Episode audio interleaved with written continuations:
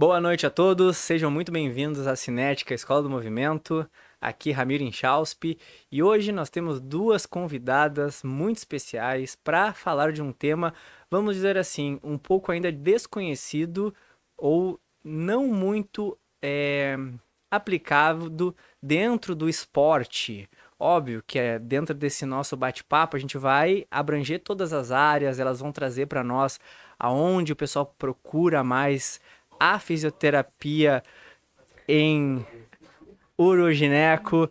É, o fazer ao vivo às vezes dá nisso, né? Então aqui que a gente recebe hoje a Jéssica e a Valesca, que são fisioterapeutas, têm uma experiência clínica dentro do trabalho em fisioterapia pélvica, osteopatia, LPF, outros cursos associados à fisioterapia que também trazem algo a mais dentro da prática profissional delas. E a gente recebe hoje aqui para bater esse papo, elas vão trazer várias informações para nós, vão sanar dúvidas de vocês, tanto do Instagram quanto do YouTube. Fiquem à vontade, não se esqueçam de escrever aqui para mandar suas dúvidas, sugestões. Então, sejam muito bem-vindas aqui à Cinética. Obrigada. Obrigada.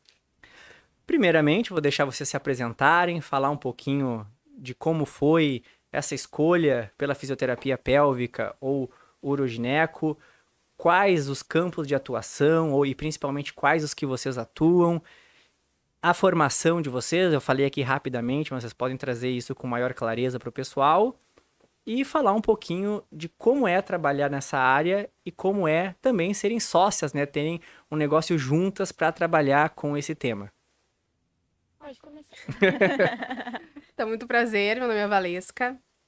Uh, eu acho que eu diria que eu escolhi a fisiopélvica bem antes de pensar numa graduação, assim, né? Eu sempre fui, uh, vamos dizer, muito desinibida com, com a parte de genitália e tudo mais. Isso pra mim sempre foi uma área, assim, eu, eu brincava quando era criança, né? Que diferença que tem lá com o cotovelo? Diferença nenhuma para mim. Isso sempre foi uma coisa muito natural. Eu acho que seguir dentro dessa área era, um, era o curso natural das coisas, assim. E aí eu fui fazer físio. E aí, acho que no primeiro semestre já me encantei com a área pélvica e fiquei fazendo trabalho de pesquisa durante todo esse tempo. E quando saí, como eu te falei, né, eu tinha trabalhado tanto tempo com área de pesquisa estudado, achei que estava meio saturada, assim, de, de, pélvica. E eu queria uma outra visão na pélvica que não fosse especificamente as coisas só da pélvica. E eu fui fazer ósseo e algumas uh, terapias uh, voltadas para ósseo mesmo, crânio sacro, enfim. O que foi excelente, me trouxe uma vivência muito diferenciada, assim, dentro da fisioterapia. Eu acho que hoje eu consigo avaliar meus pacientes de uma forma muito mais ampla. Uh, acho que consigo entender muito mais o lado emocional dos meus pacientes, o que, o que pra área que eu gosto, que a gente estava te comentando que a gente uh, tem suas áreas afins lá na clínica, né? Eu gosto muito da sexualidade humana. E, e eu acho que boa parte dos pacientes que chegam pra gente lá são pacientes que sofreram algum abuso, enfim. E eu acho que não tem como não atrelar a parte emocional a essa a essas disfunções. Então, acho que me enriqueceu muito nesse ponto de vista. E era isso. Só fazendo um adendo já, é muito importante essa fala que tu trouxe, porque quando eu acredito que a maioria das pessoas se fala em urogineco, a, o pessoal vai correlacionar a alterações de urina, alterações no sistema urinário, enfim. Mas essa questão da sexualidade é muito importante. E a gente sabe que, infelizmente, dentro do esporte, isso acontece muito, né? Então, cada vez mais conseguir trazer esse, essa questão para dentro do esporte e o quanto antes melhor, né? Olha quantos casos aí a gente teve na ginástica e outros esportes, né? Que só foram aparecer anos depois. Ter essa relação mais estreita com os pacientes, com os alunos, é muito importante. Mas acredito que ainda há uma dificuldade muito grande das pessoas de maneira geral, e se a gente levar para criança, a criança acho que ainda é mais fácil a gente ter uma é, uma abertura em relação ao corpo, mas as pessoas têm uma dificuldade muito grande de falar sobre sexualidade e sobre o seu corpo, né? Na verdade, não é tão fácil assim quando, quando criança, porque falar com criança é joia, é super acessível, né? Mas quem que é o responsável da criança? É um adulto. Que muitas vezes é super mal resolvido da, do ponto de vista sexual, né? E aí é aquele adulto que vai ensinar educação sexual para aquela criança. Então isso não é tão fácil quanto parece. Hum. É. é. é. meio complicado. Vou deixar a Jéssica apresentar. Jéssica, por favor. Bom, então, eu sou Jéssica. Nós estávamos conversando aqui antes, eu estava contando, né, que eu trabalho já com a Val há 11 anos. Uh, eu e a Val, a gente entrou no mesmo mês na clínica, né, Clínica Vitale. A Val já era fisioterapeuta, estava iniciando a carreira. E eu entrei como para secretaria lá, para a parte administrativa da clínica. Desde ali eu comecei a acompanhar o trabalho dela e da Elise e comecei a me encantar pela área. Então, antes de entrar na faculdade de fisioterapia, eu já estava dentro da fisioterapia pélvica. Então, eu também brinco assim como a Val, que era o curso da vida, né? Era para eu uh, desenvolver essa profissão e especificamente para essa área. Então, me formei na UBRA em 2017 Desde então, desde formada, eu comecei a trabalhar com as gurias lá na clínica como fisioterapeuta. Antes mesmo, eu já trabalhei lá como estagiária, enfim, durante toda a graduação, sempre envolvida nessa área. Fiz vários cursos de formação, alguns antes de formar, outros mais recentemente, como o LPF, o método abdominal hipopressivo. Uh, tenho formação em Pilates também, ainda atuo. Eu tenho alguns pacientes que eu tenho um vínculo emocional com eles, então não consigo sabe, deixar de cortar o, o laço, assim. E, mas eu queria dedicar a minha carreira, né, para a parte pélvica, encerrar essa questão do Pilates, mas não tem como. São meus pacientes de, de, de muito tempo. Sei bem como é tem que é. Tem um vínculo, é impressionante, assim. Mas enfim, fiz a, a pós-graduação lá na Physiowork, né, junto com a Val, inclusive, encerramos a, a pós ano passado. E desde então, venho trabalhando com ela lá na clínica, com a Elis, que é a nossa outra sócia. Uh, a Val acabou de falar que tem um apreço, assim, pela parte da sexualidade. Eu gosto muito de trabalhar com essa parte de incontinência, de exercício, né? Tanto que eu fui fazer o LPF, o pressure, enfim. Eu acho que eu tenho sou a, a, mais do exercício, assim, né? Gosto muito dessa visão, assim, de, das disfunções pélvicas relacionadas à questão do esporte, a, parte feminina das disfunções pélvicas nas mulheres. Então, essa provavelmente será a minha área de que eu vou seguir, assim, que como mesmo estava comentando antes, a gente, ah, dentro da fisioterapia pélvica tem muitas subespecialidades, né? Fisioterapia pélvica se segmentou.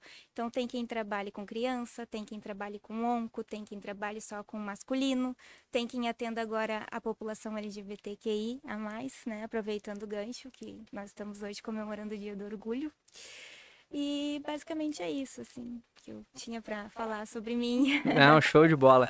Então, é muito legal ver que literalmente tu já entrou na fisioterapia apaixonada por uma área. Sim. Sabe? Então, talvez a fisioterapia pélvica te levou à fisioterapia, né? Com certeza. Então isso é Foi muito, muito legal. inverso, na verdade, que todo mundo se descobre ou no curso ou depois de formado, enfim. E eu já fui fazer fisioterapia pensando que queria desenvolver a minha formação, me especializar para o ramo da fisioterapia pélvica. Show. Então, resumindo, Jéssica é mais do exercício, mais da atuação, vamos dizer assim, de do esporte e a Valesca vai para um lado mais biopsicossocial. Seria isso?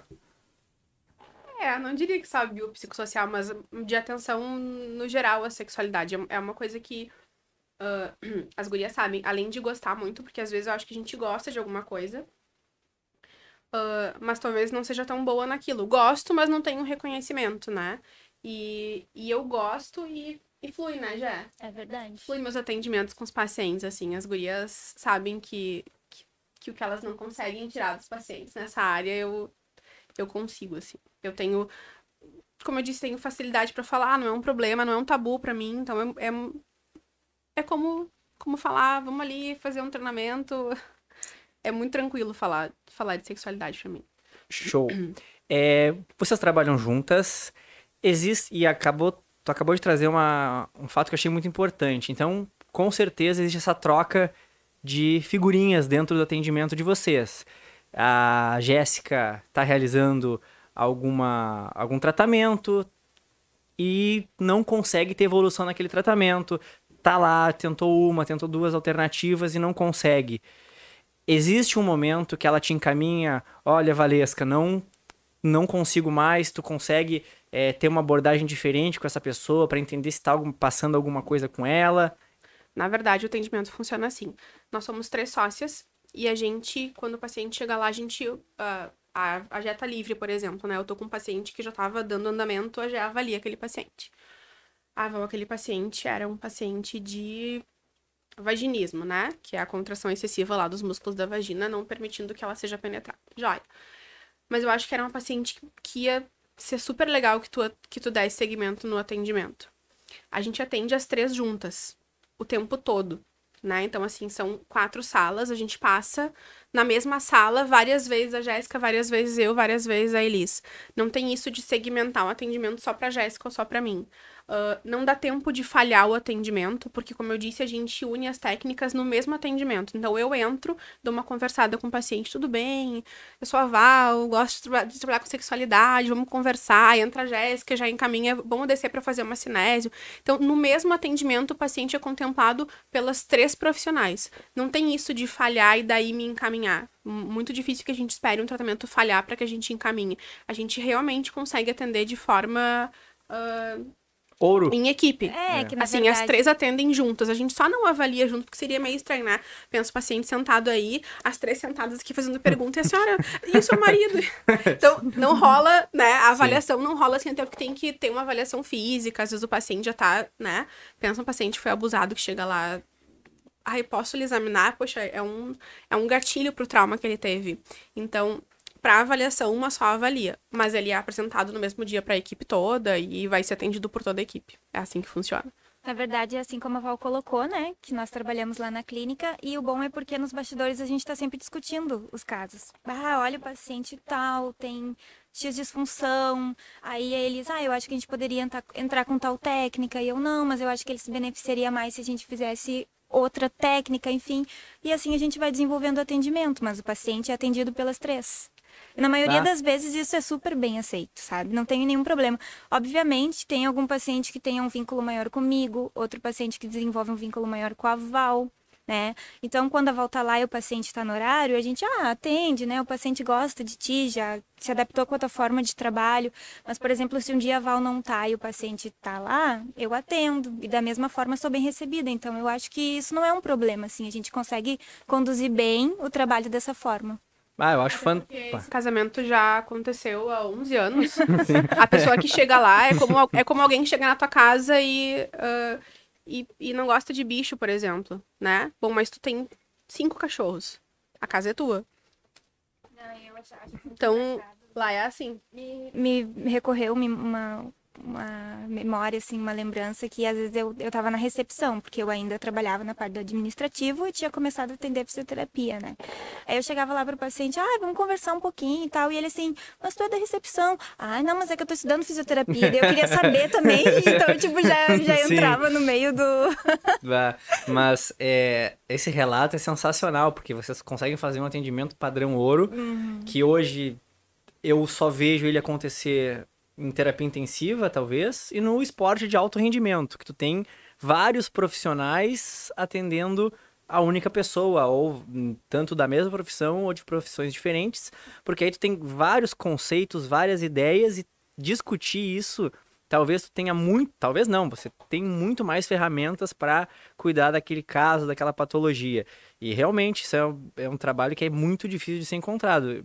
Assim, ó, eu não conheço assim é, lugares que trabalhem com essa, vamos dizer assim, essa parceria toda. Hoje, qual é a, quais são as principais é, disfunções que a gente encontra dentro da fisioterapia pélvica? Ou disfunções que a gente encontra tanto em pessoas comuns, atletas amadores, atletas profissionais que vocês recebem? Quais são as principais? Na verdade, isso varia muito para cada público. Mas, falando especificamente dos atletas, das mulheres atletas, de cara é a incontinência, a disfunção mais prevalente, incontinência urinária.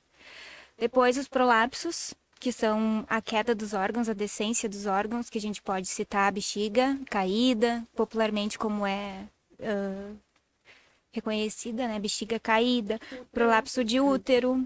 Mas também tem agora uh, muitos estudos levantando a questão sexual das atletas também, que a Val pode falar melhor sobre isso, que é a área dela, né?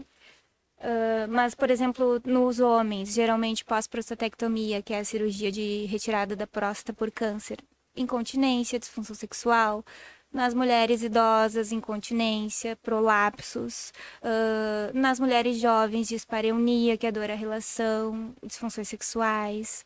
Então, tipo, tem uma gama, né? Tem um monte de problemas de disfunções, constipação. Disfunções né? Exatamente. Né? A parte posterior ali, as disfunções incontinência anal, constipação, incontinência a gases, as dores, dores pélvicas, dores miofaciais relacionadas à, à parte pélvica, assoalho pélvico. Então tem muita coisa, né? Muita coisa.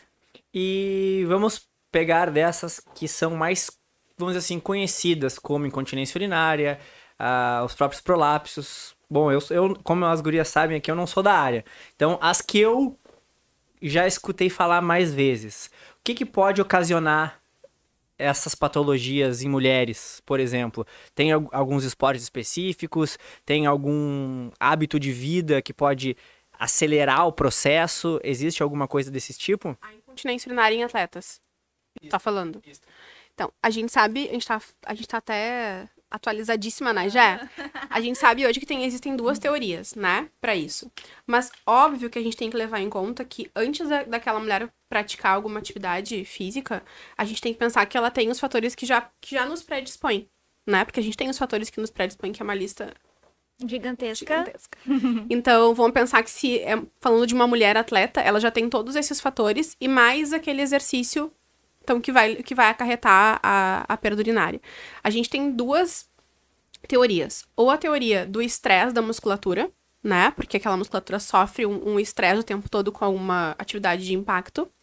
Uh, ou a gente tem a, a, a teoria de que essa musculatura podia ficar tensa e aí não ser suficientemente capaz para segurar, então, essa reter essa urina. Então a gente tem essas duas teorias. Então, pode acontecer uma coisa ou outra. E aí vai perguntar, mas como que a gente sabe? Depende, precisa isso ser avalia avaliado caso a caso. E aí a gente tem que pensar em que modalidade a gente tá falando. Que é o que a Jéssica tava falando antes da gente entrar, né? Depende que modalidade a gente tá falando de alto impacto, essa atividade é extenuante, ela tá praticando como? É um atleta de alto rendimento, a gente tá falando de profissional, ou a gente tá falando de atleta amador, a gente, vamos na academia, vamos praticar crossfit, né? E não tinha nenhum preparo para isso. De que atleta a gente tá falando. Então a gente precisa especificar isso, mas existem essas duas teorias hoje. Perfeito. A gente sabe que os estudos mais recentes trazem que os, as modalidades esportivas que mais causam incontinência são as trampolinistas, a parte da ginástica e o vôlei né? Porque a gente considera esporte de alto impacto quando tira-se os dois pés do solo. Por exemplo, se tu faz alguma atividade física que tu ainda mantém um pé no solo, não é considerada atividade de alto impacto. E a gente sabe que quando há um salto, a descida, a volta é três vezes o peso do corpo nessa desacelera desaceleração, nessa volta para o solo. Então, como a Val falou, a nossa musculatura recebe toda essa sobrecarga, mas não são só os músculos, né? Tem a parte ligamentar, tem a parte de fáscia. E a parte ali do sistema urinário, bexiga, uretra, eles são sustentados. segurados, sustentados não só pelas, pela musculatura, mas também por essas outras estruturas. Então, com o overtraining, com o estresse constante, a gente vai, né, tendo um descenso no geral de todas essas estruturas e a nossa uretra vai ficando sem anteparo. Então, o que a gente fala que, que pode causar, que na verdade é o que causa incontinência urinária, é o, a hipermobilidade uretral que é justamente essa questão da uretra ficar ali dançando sem um anteparo, porque o anteparo da uretra é músculo, é ligamento e é fáscia, né? Isso aí. Tem algumas perguntas aqui, eu acho que estão totalmente relacionadas com o que a gente está falando. É, vamos por partes. A primeira, o uso de anticoncepcionais pode influenciar ou desenvol ao desenvolvimento de continência urinária? De, de, de incontinência é. urinária? Não, na verdade, o que a gente sabe é que quando a gente para de receber hormônio, que seria o que a gente chama de a síndrome a, a, da menopausa. Geniturinária. É, é, justamente quando a gente tá sem esse, esse suporte hormonal. Então, a gente não tem estudos uh, embasando a, o hormônio, né? Com, com incontinência urinária, bem pelo contrário.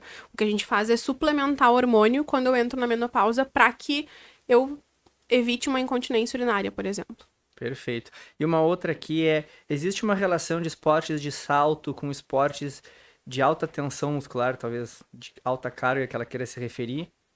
Algum é menos pior. É, acho que é, tá falando de esportes de força, que requerem muita exigência física, e esportes de salto. Na verdade, assim, ó, uh, nós temos, como eu falei, as modalidades de alto e médio e baixo impacto, tá? Por exemplo, uma natação, não tem impacto nenhum, né? Mas voltando lá à parte dos, dos esportes de alto impacto.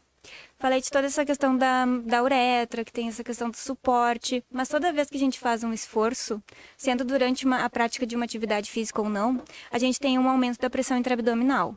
Então, consequentemente, a gente tem uma co-contração do assoalho pélvico junto com a musculatura abdominal. A gente ativa abdômen e inconsciente, é, inconscientemente por reflexo nosso assoalho pélvico se contrai, tá? Uh, o que que acontece, por exemplo, numa corrida, tá? A gente pode considerar uh, impacto, certo? Porque tu tira os dois pés do solo Sim. em algum momento, tá? Mas a corrida geralmente tu vai correr por 40 minutos. Então tu vai ter um aumento da pressão intraabdominal não tão abrupto, mas constante. Então tua musculatura vai ficar o tempo todo coativando. Então, isso pode levar a uma fadiga e, por fadiga, pode ocorrer a perda urinária. Não falando da agora, Sim. claro que tem toda aquela outra questão de suporte, mas correlacionando com a parte muscular.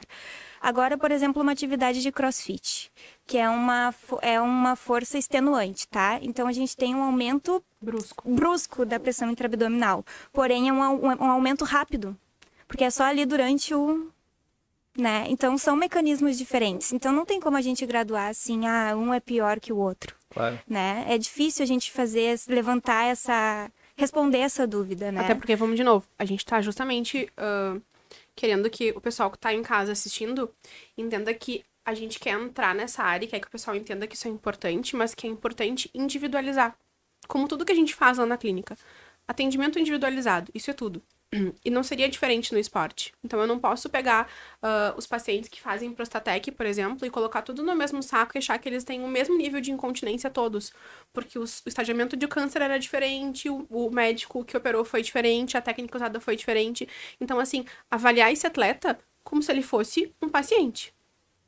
Ele é um atleta, mas ele é um paciente, né? Ele desenvolveu alguma patologia. Então, ele precisa ser avaliado de forma individual qual é a modalidade que ele pratica, o que, que ele está apresentando, e aí, para isso, é importante uma avaliação, porque é só na avaliação que eu vou conseguir uh, observar esse tipo de coisa. Então, eu avalio lá e vejo, bom, esse paciente ele tem uma, uh, uma diminuição de força muscular ou ele tem uma tensão? Ou ele está fadigado? E aí, isso eu vou saber na minha avaliação. E aí, eu vou conseguir correlacionar com a, com as, com a modalidade que ele está praticando. Tem outra questão também, por exemplo, esse exemplo que eu citei da, da corrida, né? Essa mulher pode desenvolver uma tensão e pode ocasionar uma disfunção sexual, né? Uma dispareunia, um... enfim, não é só a questão da incontinência, né? A gente fala muito em incontinência porque é a mais prevalente, mas tem outras disfunções que podem ocorrer nessa população. E complementando a fala da Val da avaliação, eu sempre penso assim, eu acho que quem pratica algum esporte não tem que deixar de praticar se é o que gosta de fazer. A gente só precisa fazer um trabalho preventivo para que não ocorram essas disfunções nessa população, ou para que caso a mulher já tenha alguma disfunção, então que a gente trate e adapte a modalidade. A gente pode tentar adaptar a modalidade, não né, deixar de praticar. Tem muitas perguntas aqui, tá? Então eu tô mais ou menos tentando filtrar algumas que são, tipo assim, que não tem muito é, aí eu vou trazer mais umas três perguntas e aí continuo o, meu, o, o que eu estava pensando aqui no nosso podcast, tá? A primeira é se movimentos de apneia podem influenciar em quadros de, de incontinência urinária. É eu isso. acredito que ele esteja, desculpe, se referindo a, a esportes, por exemplo, de, de treinamento de força, por exemplo, levantamento terra, agachamento, que existe literalmente uma manobra, uma técnica que faz faz a apneia com uma carga excessiva, vamos dizer assim, 200% ao peso corporal. E para realizar essas essas esses movimentos, isso é prejudicial? Vou te responder com, uma, com um exemplo, tá? Eu achei que ia me jogar a garrafinha. uh, certamente alguém já viu alguém fazendo um exercício desse desmaiando, certo? Certo. Vídeo é o que mais tem disso, né? Então vamos pensar que se essa apneia foi suficiente para apagar o cara, o que, que essa apneia não faz? Que aumento de pressão abdominal é esse? Que não é que vai ser suficiente para que, que dano que vai causar no assoalho pélvico. Então assim, a gente não sabe exatamente que dano vai causar, mas que vai causar, óbvio, não tem como dizer que não. Imagina, né? Tem Sim. cara que desmaia fazendo isso. É humanamente impossível dizer que não. A pessoa não, consegue ficar, é. remediar e, e, segue a modalidade não vai acontecer nada. Vai acontecer. Claro que vai. É um, é um super aumento de pressão intraabdominal. Não tem como não. Pode ser que não. Pode ser que a pessoa me diga assim, ah, mas eu nunca perdi urina. Joia, nunca perdeu urina agora, né? Mas pode ser que a gente avalie daqui 10 anos e aí seja uma pessoa, aquelas, aquelas atletas que vão recorrer à cirurgia para fazer um, um sling, por exemplo, para colocar a bexiga no lugar útero, enfim, os ligamentos vão ter, vão sofrer sim uma sobrecarga. O assoalho pélvico como um todo, né? Eu queria só complementar a fala da Val. Na verdade, assim, uh, digamos que seja um homem que esteja fazendo esse tipo de exercício. Obviamente é prejudicial, mas no homem a gente não tem incidência de incontinência urinária relacionada ao esporte. Né? Porque ah, essa é uma informação é, importante, né? Porque no homem a anatomia é diferente da mulher né? Mas pode ocorrer outras disfunções. A gente sabe, inclusive, que pode ocasionar urgência urinária, uma bexiga um hiperativa né? ou um aumento de atenção no assoalho que faça uma uh, essa hiperatividade cause uma síndrome miofacial de dor. Enfim, tem outras disfunções, mas no homem é difícil, quer dizer, é difícil não, não ocorre incontinência urinária relacionada ao esporte. É... Como a menarca influencia na jogadora de vôlei? Não sei se. Se tem alguma coisa nesse sentido. Acho que seria uma coisa de, do esporte. Teria que fazer um. No aspecto de assoalho pélvico, assim? É. Não entendi essa pergunta. É... é que a gente. Osmar Gomes, por favor, você poderia ser mais claro na sua pergunta, só pra gente passar aqui pras gurias? Porque realmente ficou muito, talvez, muito aberta, né? Eu acho que pode teve várias respostas a essa pergunta, né? A gente tem aquela condição chamada tríade da, da atleta. Tríade da atleta. Que é a questão da hiper, hipermobilidade. eu, na verdade, eu não recordo bem, tá? Uh, hipermobilidade, o treinamento, acho, né? Excessivo. Você tá falando de atleta jovem antes atleta de... jovem, é. E eu acho que tem alguma correlação, sim. Mas eu não, não lembro agora aqui para poder afirmar. Tranquilo. E vamos passar a última antes de dar seguimento aqui. Cintos abdominais podem interferir ou em alguma disfunção do assoalho pélvico? Já sabem a resposta, né, gente? uh, vamos lá. Tá aumentando pressão, né? Tô usando uma cinta abdominal. Pra que, que eu tô usando uma cinta abdominal? Primeiro, essa é, é a pergunta, né? Pra fazer cintura? pra ficar cinturada. É. Ah, mas estamos falando de cinta abdominal. Uh... Acredito que aqui foi estética. A pergunta aqui foi estética, porque falou. Uh, não, não foi uma coisa mais específica do treino. então, assim, gente, vamos fazer LPF, né? Melhor para fazer cinturinha do que treinar esse aumento da, da pia sem ser patológico. Eu acho que, assim, uh, se for uh, estético, Vamos pensar quanto tempo essa, essa mulher fica com uma cinta para reduzir cintura. Em quanto, quanto tempo do dia eu tô falando que eu tô aumentando minha pressão intraabdominal. Uh, e aí a gente entra naquela coisa, né? As mulheres acham que sabem contrair assoalho pélvico. Ah, por que, que a gente diz isso? Ah, porque hoje teve um boom, né? Nos últimos tempos teve um boom de todo mundo conhece assoalho pélvico, todo mundo sabe o que é pompoarismo, todo mundo fez um curso online, todo mundo conhece alguma blogueira que falou sobre contração do assoalho pélvico. Joia. Eu falo para todos os pacientes do meu consultório quando vêm avaliar, ah, mas eu, eu, fiz um curso online. Ah, fez um curso online. E tu acha que a gente aprende um curso online? Então tá. Então vou te fazer uma pergunta. Eu quero que tu contraia o músculo que eleva a tua orelha. Faz isso pra mim aí. O que, que significa dizer isso? Que te dá um comando não é o mesmo que conseguir fazer. então, imagina só, uh, a pessoa não tem, talvez, nenhuma, nenhuma uh, coordenação, nenhuma consciência de assoalho pélvico e passa lá o dia inteiro com uma cinta. Eu não acho que seja bem-vindo, assim. A não ser que seja em um momento específico da vida. Ah, eu fiz uma cirurgia plástica, precisava colocar a cinta, ok, né? Naquele momento, depois eu tiro e aí e vejo como é que fica meu assoalho pélvico. Mas, assim, sempre na verdade, entra de novo aquela questão da pressão intraabdominal, né? Toda vez que a gente, como eu já falei, na expiração a gente tem uma contração do assoalho pélvico, a gente ativa abdômen para fazer a expiração. Agora tu aumenta, imagina um aumento de pressão assim constante por um Muitas um horas. objeto mecânico ainda, que é uma cinta. A gente não recomenda cinta nem no pós-parto, que é o mais comum, assim, né? É. Das mulheres, a pergunta das mulheres sempre, ah, devo usar a cinta no pós-parto. E a gente vê direto, né, com aquelas. eh, com aquelas eh, cintas do mesmo material da meia Kendall, né? mas só pegando o gancho, é muito comum utilizar a cinta abdominal, mas cinta, cinta, cinto mesmo em levantadores de peso olímpico.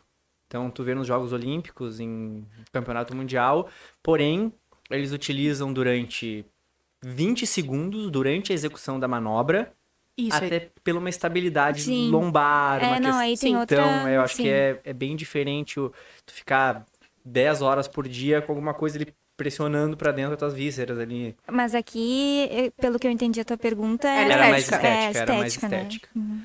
Quando a pessoa deve procurar o trabalho do fisioterapeuta para as disfunções pélvicas? E principalmente, qual a importância de buscar a prevenção e não chegar ao problema? deve procurar amanhã mesmo. Clínica Vitale. Assim, primeiro que eu acho que para homens e mulheres é um é um super achado a fisioterapia pélvica. Ah, como eu disse, a gente acha que sabe contrair, a gente acha que conhece a região pélvica e a gente acha que do ponto de vista sexual não tem mais nada para aprender.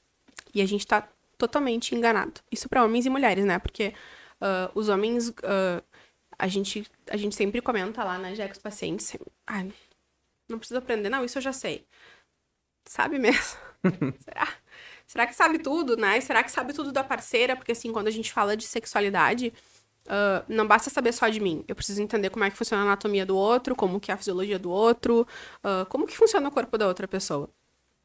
E do ponto de vista de disfunções pélvicas, eu acho que a gente caminha para o processo de envelhecimento, né? De uma lacidão ligamentar, de uma face que vai perdendo a sua capacidade elástica, de um músculo que, do, do ponto de vista da mulher, é estrógeno dependente, a gente perde essa, esse hormônio, tem uma queda brusca, então a gente sofre com isso em algum determinado momento da vida. E eu acho que aprender de que forma que a gente pode lidar melhor com isso antes que isso aconteça seria supra-sumo, né? Acho que todo mundo da área da saúde deve imaginar que trabalhar com prevenção é é o sonho, né, de todo profissional da saúde. Não é diferente pra gente. Então eu acho que e se tratando de atleta, eu acho que é pensar em qualidade de vida e longevidade daquela prática de exercício. Porque quanto melhor eu me, me organizo, que é o que a gente tava falando, né? Se eu pudesse fazer uma atividade física, ai, eu, Valesca, agora resolvi que eu vou fazer, sei lá, natação. Mas se eu pudesse, ah, de antemão, saber o que é natação, porque toda prática de, alguma atividade física, seja ela regular, ela vai trazer algum, algum impacto. Tem as coisas boas e tem as coisas ruins, como toda atividade de repetição. Então, ah, pode ser que eu vá sofrer um pouco de ombro? Sim. Faço o que pra isso? O que, que eu faço pra isso? Procuro alguém pra refinar esse gesto motor, porque a gente vai praticar la louca, né? Faz de qualquer jeito. Não é assim que a gente faz? Qualquer Verdade. prática, atividade física, a gente faz assim. Porque a gente não, não é atleta de alto rendimento. Isso quando a gente não é atleta de alto rendimento. Então, assim, eu acho que pensar nesse aspecto é é excelente. Pensar que a gente pode m- melhorar a qualidade do exercício para não sofrer com essas disfunções, eu acho que isso seria tudo de bom. Complementando a fala da Val, ah, muitos estudos trazem que as atletas deixam, abandonam a modalidade esportiva por conta da incontinência, por constrangimento, ah, vergonha, enfim. Então eu acho que, ah, mesmo que a atleta não, não tenha nenhuma disfunção pélvica, não tenha incontinência, eu acho muito importante essa questão da prevenção. Né? E não só falando das atletas, falando das mulheres no geral que praticam alguma modalidade, física, né? Porque aqui no Brasil, infelizmente, a gente tem a tendência de deixar o problema se instalar para então procurar tratamento, né? E por que não prevenir? Como a Val falou, esse é o sonho de todo profissional da saúde, eu acho, né? Colo- tro- Mudar um pouco essa ideia, virar a chave de que a prevenção é mais importante e menos gasto, né? Do que depois tu ter o problema e ter que ir atrás de tratamento. E às vezes depois a gente nem consegue resolver 100%, né? Então eu acho que prevenção é o caminho. Concordo, e até a gente pega bastante nessa questão da prevenção, né? De buscar a causa do problema e não simplesmente lá quando já o problema está instalado. E eu acho que é uma característica do brasileiro quando está na última opção, o fisioterapeuta, o profissional de física, o nutricionista, e aí procuram.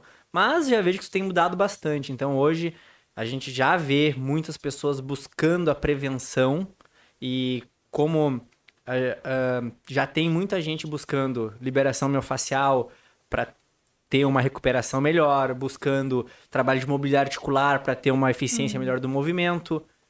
Então é uma questão de tempo. O pessoal começar a entender que é necessário e buscar a prevenção, porque isso está mudando. Eu já vejo devagar e lento, mas já tem pessoas com essa.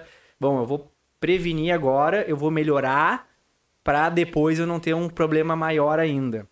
O que é legal é que a gente, uh, aqui no Brasil, a gente imita padrões europeus, vamos dizer assim, né?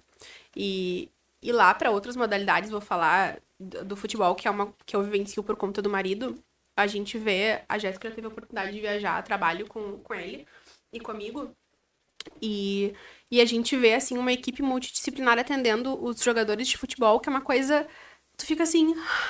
Muito trabalhar com futebol também, porque é uma coisa assim surreal, sabe? O pessoal do Real Madrid faz pilates, faz ósseo, faz liberação miofascial, faz ATM. Os caras estão cercados, ainda assim, não tem como de fato não ter um alto rendimento, né? Porque eles são cercados de uma, de uma super equipe. Então eu acho que a gente imita padrão e eu acho que seria excelente que isso viesse para cá também. Com certeza, deixa o Cristiano Ronaldo colocar amanhã que vai fazer o atendimento de prevenção de, de de pelve, para ver se a agenda de vocês não lota no outro dia. É, disfunções musculoesqueléticas podem influenciar em patologias relacionadas à incontinência urinária e outras? Yes. Isso é uma questão que eu tava, acho que há umas duas semanas atrás, eu tava revendo com a Val uma aula de anatomia, né, Val? Uhum. Pélvica. E a gente tava olhando a parte ligamentar. E tem um ligamento que sai de pubis. E ele dá um baita suporte pra uretra. Então tu imagina um atleta com uma pubite, uma pubalgia né? Que tu tem esse cisalhamento articular ali. O quanto que fazendo esse cisalhamento, tu não vai estar tá lá mobilizando tua uretra. Né? Então, sim, tem relação, com certeza tem. Não só essa questão, tem outras uh, patologias, né? Mas eu acho que isso também é algo que precisa ser estudado, porque não tem muita coisa na literatura, na literatura correlacionando, assim, as disfunções mais traumato-ortopédicas com a parte de disfunções pélvicas. O pessoal da Osteo tinha um. Uh, tinha um estudo em andamento, lembra que eu te falei? Uh, sobre atletas, uh, não me lembro de que agora, futebol, pode ser, com pubalgia, e ao invés de tratar pubis, tratavam assoalho pélvico. E estavam tendo um retorno, assim, surreal. Então, sim, tem tudo a ver. Porque essa musculatura tá. Essas musculaturas estão todas interligadas. E a questão óssea, por exemplo, uma escoliose, uma elevação do quadril, é, essas alterações biomecânicas também podem ser fatores? Também podem ser fatores. Porque vamos pensar que eu tenho ligamentos dos dois lados, certo? Então vamos pensar que eu tenho ligamentos laterais, tá? Eu tenho ligamentos laterais lá da bexiga, por exemplo, de um lado ao outro da pelve. Se eu tenho uma elevação assim, como que eu fico? Biomecanicamente pensando, né? Tá uma bagunça lá dentro, né? É óbvio que eu que eu que esse, ah, mas o que que causa esse desequilíbrio? Não sei. Mas que pode causar a longo prazo uma disfunção? Pode. A gente tem que avaliar que disfunção apareceu naquela pessoa. Porque podem ser das mais diversas. Posso citar um caso de, claro. uma, de uma paciente, claro. sem botar, sem colocar Não, nomes. Tranquilo. Só vou fazer um adendo rapidinho aqui que a Vânia mandou. Não imaginava o tamanho do trabalho da fisioterapia pélvica, muito menos relacionada à sexualidade. Jamais poderia imaginar que a sexualidade entraria nessa área. Porque eu, eu acho que quando as pessoas escutam fisioterapia pélvica, elas vão. A primeira coisa que elas vão pensar é incontinência urinária. Isso vai, vai correlacionar com o exemplo que eu vou dar agora. Tá, então, vamos lá. Manda ver. Tem uma paciente que tem escoliose, tá? Por conta da escoliose, dos desequilíbrios, ela desenvolveu uma bursite. Por conta da bursite, ela estava com dor. Pra ter... Ela não sabia que era por essa causa, mas começou a apresentar dor para ter relação sexual. Aí chegou lá na clínica e a gente foi fazer um exame, né? Fazer um toque intravaginal para poder palpar a musculatura e ver como é que tava ali. E ela tinha todo um lado da musculatura hiperativo e era justamente o lado da bursite do quadril. Só que a gente não tem só essa atenção para músculo de assoalho pélvico, né? A gente tem ali piriforme, glúteo, cadeia posterior, então tu tem toda uma cadeia Tu tem toda uma cadeia tensionada. E isso também correlaciona muito com a parte das cadeias musculares, né? A parte de miofacial, que está super em alta agora. Então, a Val consegue fazer muito bem esse raciocínio, sabe? Porque ela tem essa formação em osteopatia, que te dá uma visão global do indivíduo. Mas esse caso em específico é algo que é corriqueiro. A pessoa desenvolver um problema pélvico por conta de um problema traumático ortopédico. E daí não adianta a gente tratar só a questão pélvica. Sim. Obviamente, a gente tem que fazer um trabalho global com esse paciente. Já vou aproveitar. Vocês utilizam liberação miofacial durante os atendimentos e os tratamentos? Super. Com certeza. E na verdade nosso trabalho é todo intravaginal, né? Sim. É interno, as técnicas são internas. E existe uma relação com as musculaturas externas também, ou a maioria dos procedimentos são internos? Por exemplo, é... deixa eu pensar aqui, né?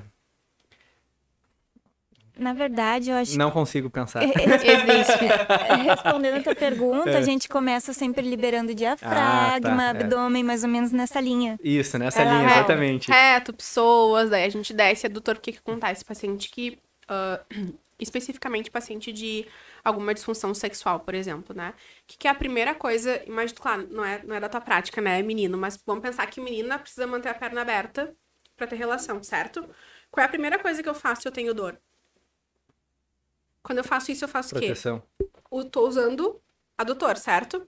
Então eu vou ter uma tensão de adutor hum. gigantesca. E aí eu parto para musculatura posterior, né? Piriforme, glúteo, sim. A gente faz toda essa liberação. O meu raciocínio tava por aí, ó. Tava pensando o seguinte, assim, ó. Pensa num, num, homem que tá com uma síndrome de piriforme, uhum. tá? Que normalmente pode ser confundido ali com um problema no ciático. Uhum. E ele começa a usar uma, uma postura de proteção. Começa a ter uma alteração no quadril por biomecânica. ter biomecânica. Aí isso poderia levar a uma disfunção. Com então, certeza. talvez começa com um trabalho lá para no, no, diafragma, depois é, musculatura geral, e aí vai lá no piriforme. Ah, e libera. Uhum. E libera, show de bola. O nosso atendimento é bem global. Uhum. Uh, tanto que se precisa, eu desço com a, o paciente, faço alguma coisa de respiração, faço algum alongamento, algum exercício de mobilidade. A gente aproveita e faz as liberações miofaciais.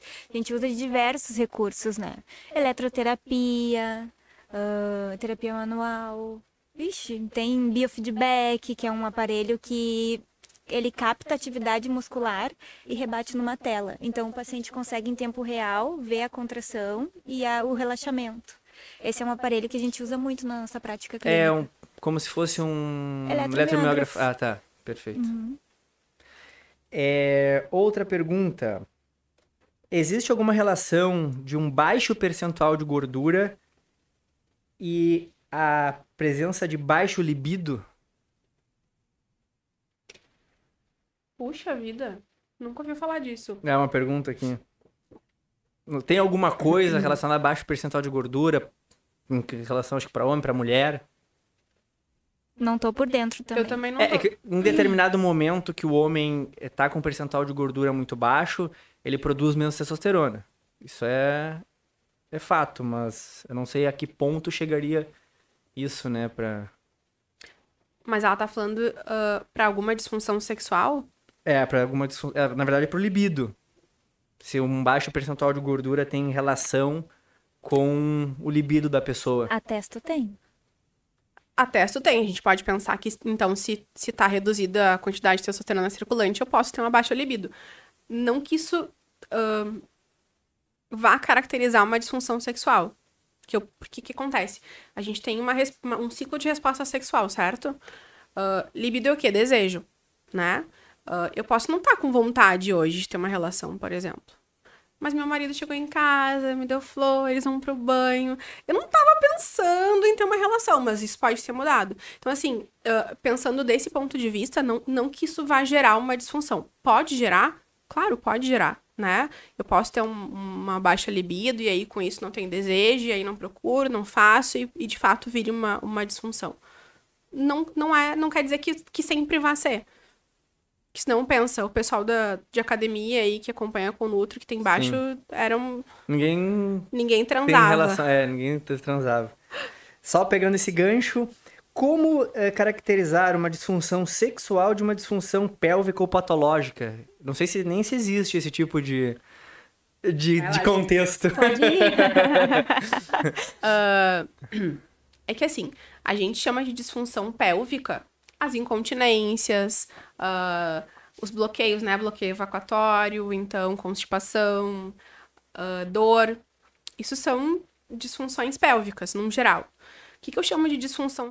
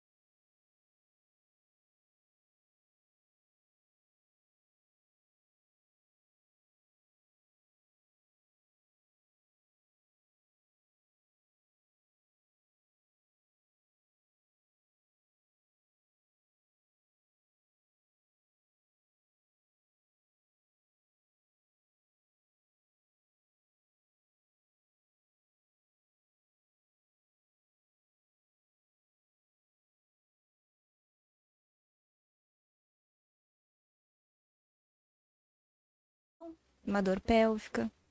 Mulher também. Muito interessante. Seguindo nesse raciocínio, tem mais um, tem um monte de pergunta aqui, então eu tô vendo para que lado eu vou. É, Amanda. Mas tem, a, a, tem muita pergunta relacionada a exercício, tá? Então eu tô deixando pra, pra jogar depois. É, é como reconhecer e se tem importância os padrões respiratórios em relação à incontinência urinária?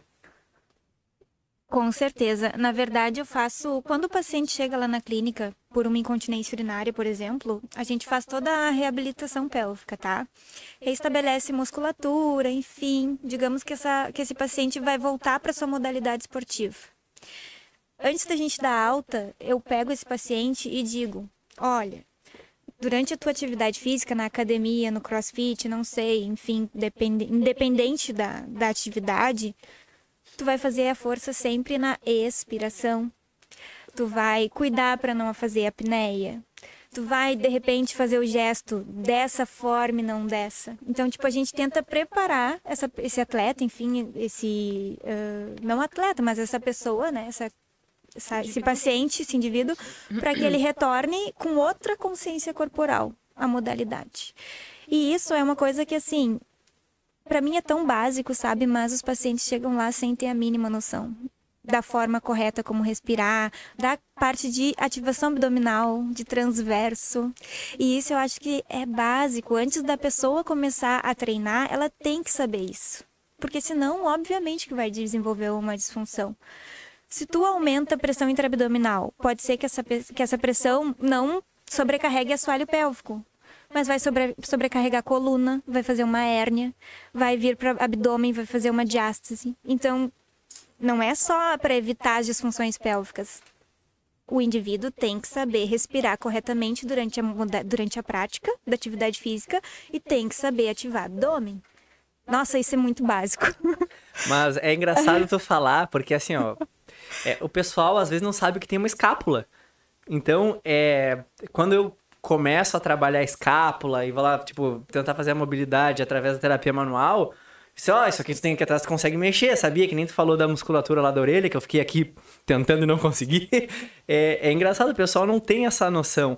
E aí, só pegando o gancho aqui da, da diástase, É... Fiquei com diástase pós-parto. Já estou há três meses tentando recuperar e não consigo. É possível? Liga É. pra Vitale. É Liga pra possível. Vitale aí, ó. Eu tô com uma paciente também lá na Vitale que tem uma teve uma diástase pós-parto. Eu acho que a gente já fez em torno de 10 atendimentos e eu fui reavaliar. E eu fiquei chocada com a quantidade que essa diástase reduziu em centímetros. Que a gente faz a avaliação e a gente mede os centímetros de afastamento, a extensão da diástase e o afundamento. O quão profunda é essa diástase ou não. E eu comecei a usar com ela só os hipopressivos e agora tô entrando mais com alguma coisa de ativação de abdômen, assim. Ah, e, meu Deus, sério, deu um super resultado. Mas ela é uma paciente muito assídua, ela faz em casa o que eu peço. ela voltou a fazer Ó, a atividade. clássica. É. Mas não pode faltar. Mas... Ela voltou a a fazer academia, agora musculação, e ela tá seguindo direitinho os treinos como eu recomendei. Teve alguns exercícios que eu cortei do treino dela, os educadores físicos que me desculpem por meter o bedelho. Mas enfim, foi super show, assim, o resultado que eu tive com ela em específico, por toda essa questão também dela ser super dedicada, né? Isso faz toda a diferença. É, com certeza. E eu vejo muita diástase abdominal, e principalmente em homens que engordaram muito de uma hora para outra, né? E sem perder, vamos dizer assim, esses quilinhos a mais, seria possível? Somente com o trabalho, é, vamos dizer assim, somente com o tratamento?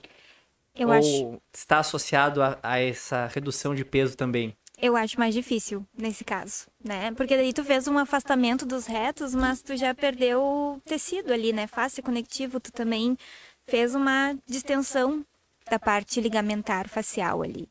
E obviamente tem toda a camada de gordura, a gente tem o abdômen globoso, né? Sim. Então é bem mais difícil, se não aliar uma dieta e a perda de peso, fica É que difícil. na gestação a gente teve a gestação e saiu, né? O aumento É, o aumento de peso peso, agora. ele vem e fica. É, exatamente. E não adianta dizer que é barriga de cerveja, né? e em que caso fazer cirurgia? Ah, Não olha, tem mais jeito.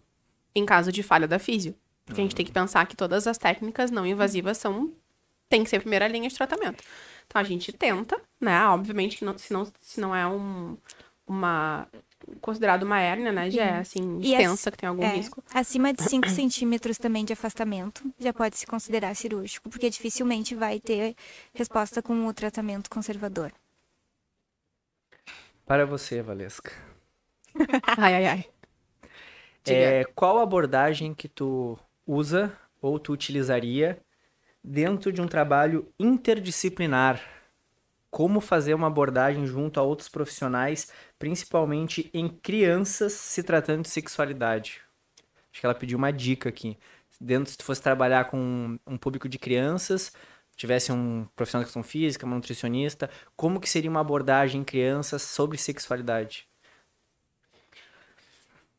Boa. A gente, eu não trabalho com criança, tá? A única Então- criança que eu trabalho com sexualidade é meu filho, que eu faço esse favor pra Tá. humanidade de, de dar a educação sexual. Mas assim, eu acho que em se tratando de criança, a primeira coisa que a gente tem que ah, começar a se atentar é que essa educação tem que partir de casa. Porque vamos pensar que por que, que eu preciso de uma equipe multidisciplinar para educar sexualmente uma criança? Em que âmbito a gente está falando? Uma criança que foi abusada? Ou antes que ela tenha sido abusada? Porque antes que ela tenha sido abusada, ela tem que ser educada em casa.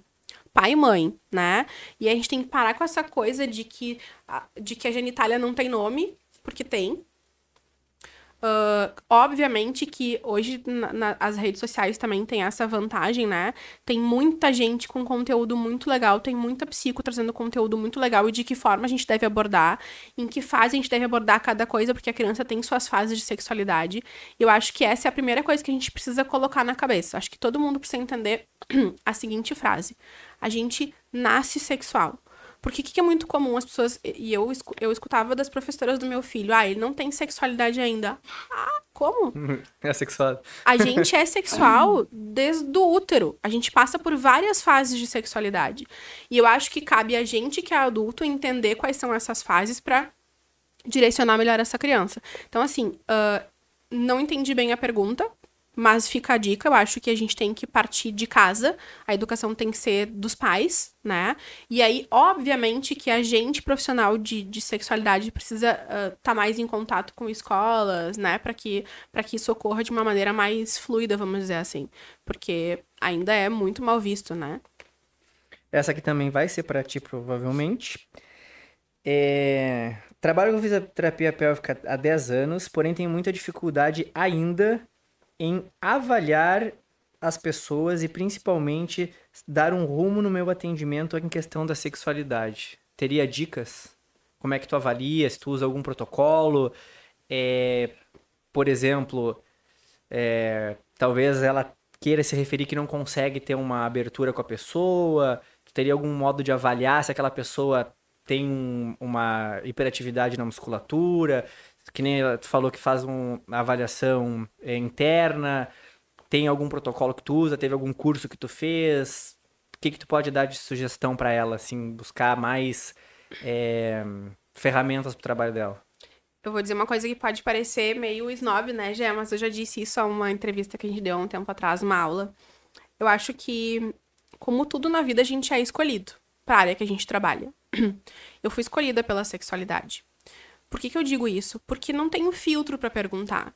Fiz curso, fiz vários cursos em sexualidade com várias pessoas super renomadas da área, mas nunca ninguém me disse no curso, Valesco, olha só, agora chega aquela hora em que eu vou te dizer assim, o paciente tá aqui, tu vai perguntar pro paciente.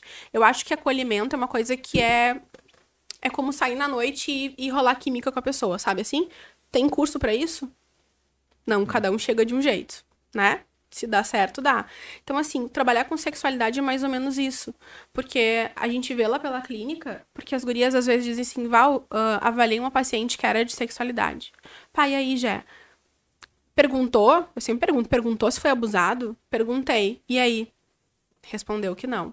Tá, tudo bem. Na, na, na sessão seguinte, ou naquela, eu entro lá, tudo bem, prazer, eu sou a Val a Jé te contou, que a Jé sempre faz uma propaganda. Ai, mas a Valesca é ótima, que naquela é que tu tem que conhecer. Tá, joia. Aí entra a Val na sala, tudo bem? A Val, deixa eu te perguntar, foi abusado? Fui. Da mesma forma, pergunta, eu pergunto. Então, eu acho que tem coisas que não basta a gente querer trabalhar. A gente precisa uh, ser escolhido. E mais do que ser escolhido, a gente precisa se resolver sexualmente. Tá, eu quero perguntar pro meu paciente questões sobre sexualidade, mas eu quero mesmo escutar as questões que ele vai me trazer, porque falar em sexualidade com as outras pessoas é uma coisa meio barra pesada, né? Eu posso te perguntar e tu pode me vir com uma história tão tenebrosa que eu vou, eu vou ter que fazer cara assim.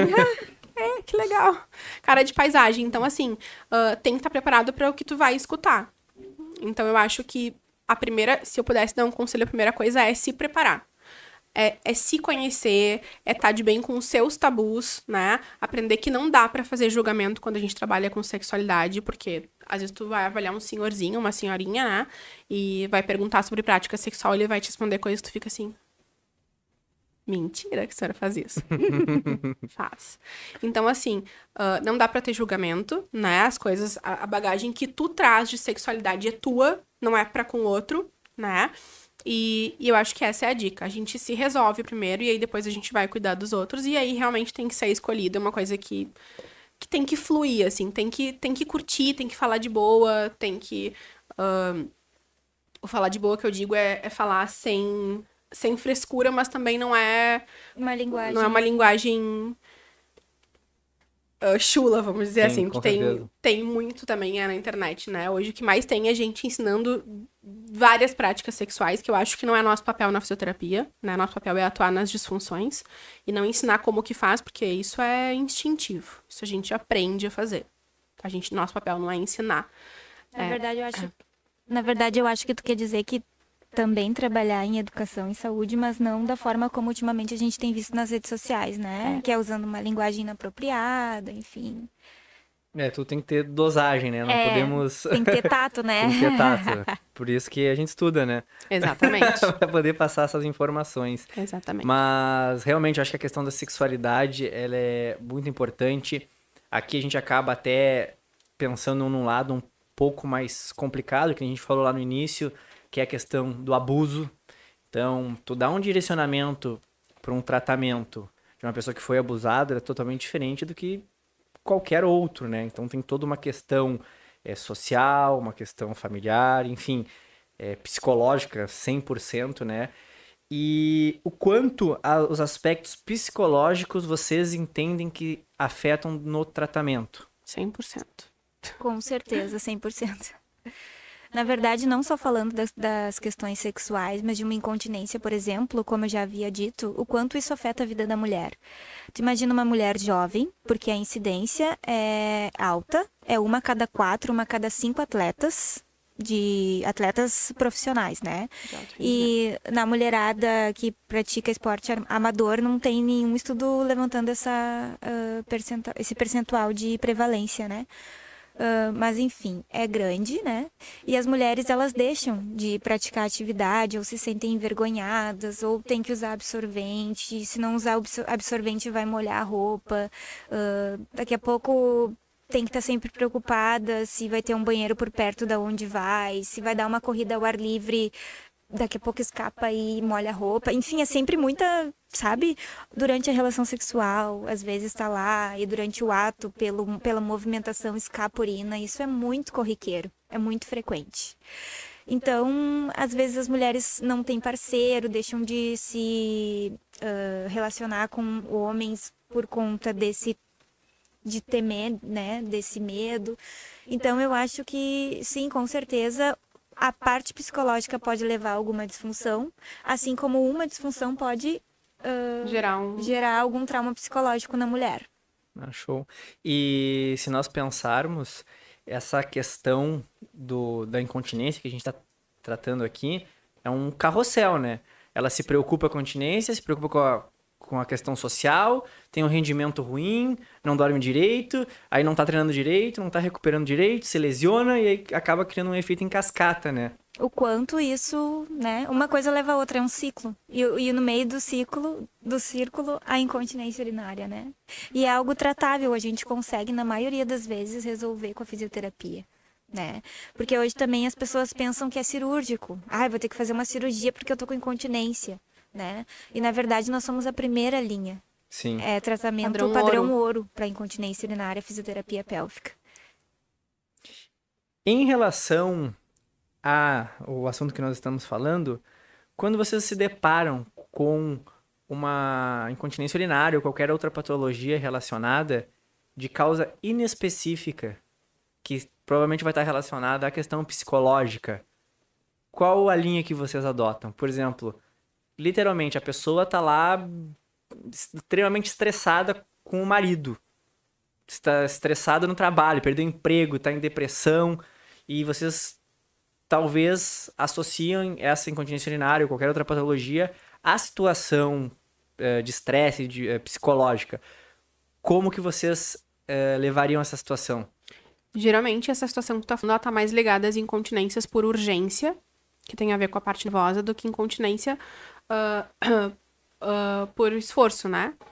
Mas o que, que a gente faz? O que, que é, eu geralmente, e é, e é padrão lá da clínica, a gente sempre faz um atendimento que é multidisciplinar. Então eu digo pro paciente: olha, uh, eu consigo trabalhar contigo, mas eu, eu chego até aqui e esse é meu limite. Então o ideal é que procure uma psico.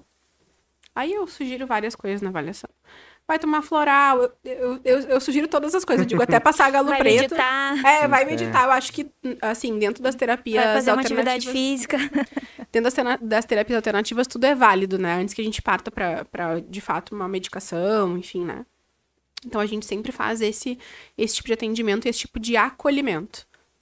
Né? E, e assim, dizer para as pessoas que a gente precisa aprender a lidar com o estresse.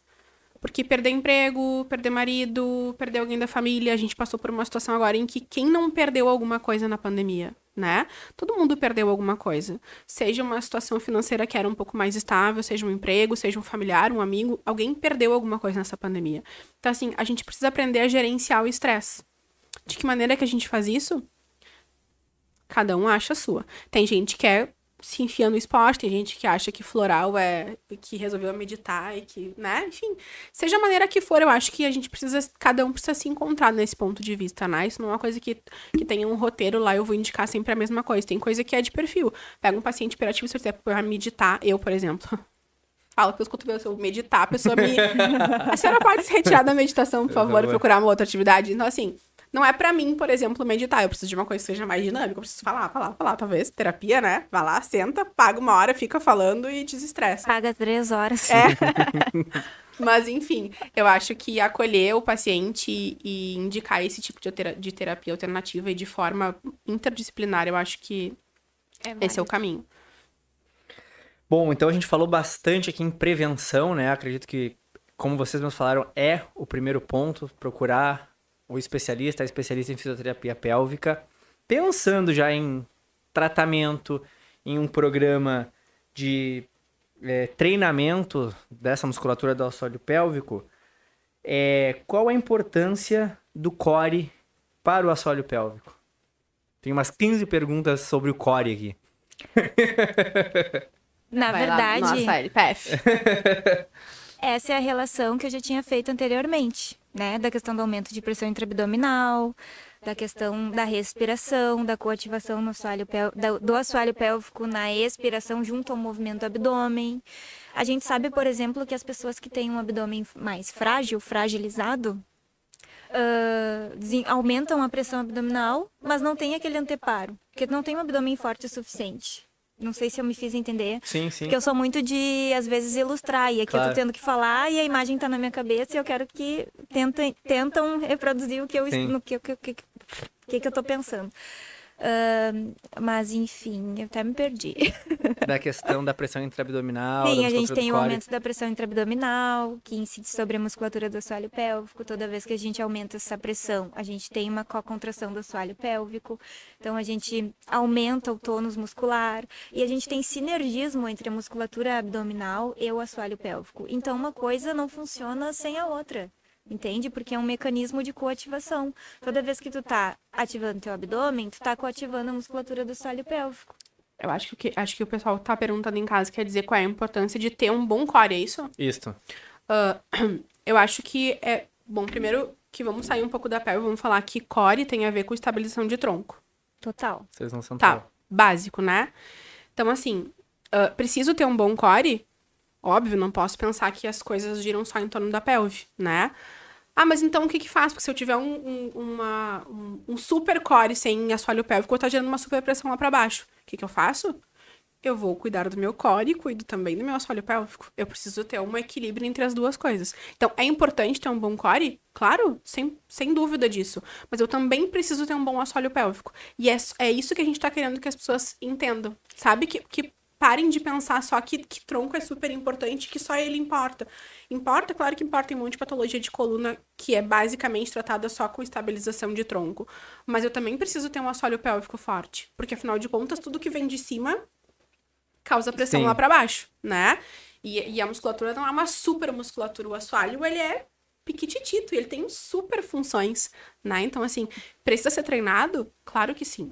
É que essa coativação que eu falo é no sentido de tônus, né? De aumentar tônus. Sim, E é diferente de força. total. E é. a gente sabe que os músculos do assoalho pélvico, eles nunca estão 100% relaxados. Eles têm que estar sempre em um, um estado de tensão para poder justamente dar conta desse suporte das vísceras, certo? Então, ah, quando a gente tem um aumento de tônus, por exemplo, a ponto de gerar uma disfunção, que essa musculatura fica hiperativa, a gente perde, perde capacidade contrátil, porque a gente tem um excesso de tensão. Então, o que a Val tá falando, na verdade, é justamente essa questão do core. Às vezes tu tem um core forte, mas tu tem um assoalho pélvico ou tenso demais, Ou fraco. ou, ou fraco, ou tu até ah, tem um tônus, mas tu não tem força, porque é uma coisa diferente da outra. Não sei se eu me fiz entender. Sim, existe uma. Os, os pais do treinamento funcional, que se chamam Graham Cook e Boyle, que existe uma relação de um para um. Que é a mesma força que tu gera pelo quadríceps, tu tem que gerar pelos isquios, ou tu vai ter uma sobrecarga em alguma articulação. Então, a mesma força que a gente deve gerar no abdômen, a gente teria que gerar no assoalho pélvico para não um ficar tracionando o outro. Exatamente, para que eles não. para que eles não. ah, não entrem em competição. Competição, exatamente. Até porque, né? Competição do abdômen com o assoalho pélvico É. Né? Alguém vai sair perdendo ali. é o Hulk contra o. E se a gente tiver um aumento de tensão, uma hiperatividade muscular do assoalho pélvico, a gente pode ter incontinência ou pode ter disfunção sexual. Porque a gente pode gerar uma fadiga, e aí o músculo não vai mais dar conta de responder e, né, E dar, segurar. segurar a urina, ou a gente pode desenvolver uma tensão e gerar uma dor. Então, esse quadro pode levar a várias disfunções. Não é um quadro que está relacionado com uma ou outra disfunção. Então, isso vai depender, na verdade, de a gente precisa fazer uma avaliação individualizada para entender o que que qual o motivo, né, que levou àquela disfunção. Continuando na parte dos exercícios, existe alguma relação da mobilidade articular, tanto da pelve quanto do quadril, e da flexibilidade em relação a patologias? Com certeza. Na verdade, os nossos músculos do assoalho pélvico, eles formam como se fosse uma cama elástica, tá? Na parte ali eh, baixa da pelve, a gente tem, então, todos os músculos, certo? Acho isso aí é um vídeo bonito, Ana. Por favor, mo- mostre uma imagem da pelve do assoalho pélvico. O cara é designer, acho que tu tá pedindo demais pra Ai, ele. coitado. Mas imagine então que a gente tem esse assoalho, tá? Que funciona como uma cama elástica. Se a gente tem uma hipermobilidade, a gente vai estar estressando, não, ah, Distendendo. distendendo essa musculatura. Então, com certeza tem relação. Porque essa, essa distensão contínua, uma hora vai gerar fraqueza, porque a gente vai estar laceando. Sim. Aí tem uma outra pergunta aqui, que até uma, seria uma curiosidade minha. Qual a importância de treinar movimentos que quase não fazemos, como antero, antero, anteroversão de quadril e retroversão de quadril? Tem importância ficar treinando esses movimentos? Claro, assim como mobilidade torácica. Perfeito. Eu preciso de mobilidade num geral, pensando na- numa globalidade, né? para mulheres e para homens. A gente diria que, que para os homens É bem difícil. é gritante, porque quando a gente tem que tratar algum homem, por exemplo, ela leva para cinésio, né? Fase final de tratamento. Bom, vamos lá. Vamos fazer essa mobilidade, então. Vocês não fazem, né? Vocês fazem assim pra frente e pra trás de coluna, né? Vocês fazem assim. Não, eu, eu até consigo fazer porque eu faço bastante é, movimento de levantamento terra. Então, o meu aquecimento, eu pego uma super bend, eu amarro num pé, passo por cima do quadril e fico na posição de, de ponte. E aí eu coloco a super bend para eu conseguir fazer esse movimento final e treinar só esse finalzinho do movimento. Vocês conseguiu Deitado isso. deitado enxergar. e de de- pé, tu já fez isso? não, mas eu faço sentado, ah, de joelhos. Eu amarro a super band atrás, coloco ela no- na espinha ilíaca superior e trabalho lentamente ali. Aí no finalzinho eu faço o encaixe e ativação do glúteo. Não sei se vocês conseguem vi- visualizar. Então eu faço isso porque eu faço um movimento que necessita desse trabalho. Mas senão também não faria, sabe? É, porque realmente é, é- O homem não tem a malemolência. Não tem. Não tem. Respondi a pergunta. Respondeu. Uma última pergunta aqui então. Por onde começar? Quem quer ir para a área, É. tem tantos cursos com tantos profissionais bons que eu recomendo, assim. Qual seria então o primeiro, a primeira dica? Buscar cursos é, de extensão? Eu acho que a primeira uma- dica é, é o, que, que, o, que, que te, o que, que te atrai na área pélvica. Porque, como a Jéssica disse, ela gosta de uma parte, eu gosto de outra totalmente diferente. Sim. né? Então, assim, o que que, o que que te chama atenção na área pélvica? Ah, eu queria muito tratar de atleta. Joia, então tem cursos específicos só pra área de atleta. Ai, mas eu queria muito a área de sexualidade. Joia, mas tem uma cacetada de curso na área de sexualidade humana. Então, o que que quer fazer? Que Mas- área que, que área que atrai mais essa, essa pessoa? Eu acho que essa é a primeira pergunta. E daí, e curso, a gente tem uma infinidade de profissionais maravilhosos aí. Mas eu fiz a pós, eu e a Val fizemos a pós. E mesmo com a pós, eu fiz vários cursos fora, assim, de extensão, formação, e eu acho que super agrega.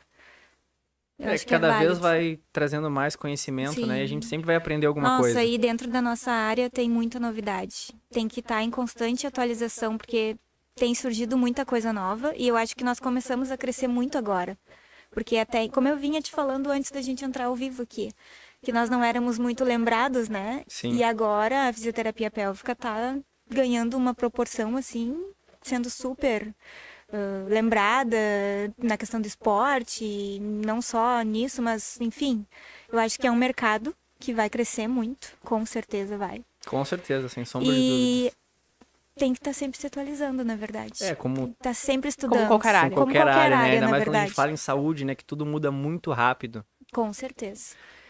Vocês utilizam eletroterapia dentro do trabalho de vocês, do tratamento, Muito. atendimento? Bastante. Quais as principais correntes, quais as principais formas? Eu tô, eu não sei se se utiliza uma corrente russa ali. é, Não, a gente usa basicamente FES e, e TENS para neuromodulação. São a- São as basicamente duas essas. correntes básicas que a gente usa. Deixa eu fazer uma pergunta, se for muito ridícula, vocês me avisem, tá? Se usa eletroterapia interna, Sim. Sim. ah, viu? Ufa, não é tão ridículo. Muito. O que acontece? Pra, pra parte de reforço muscular, a gente tá falando de musculatura interna, de Sim. assoalho pélvico, né?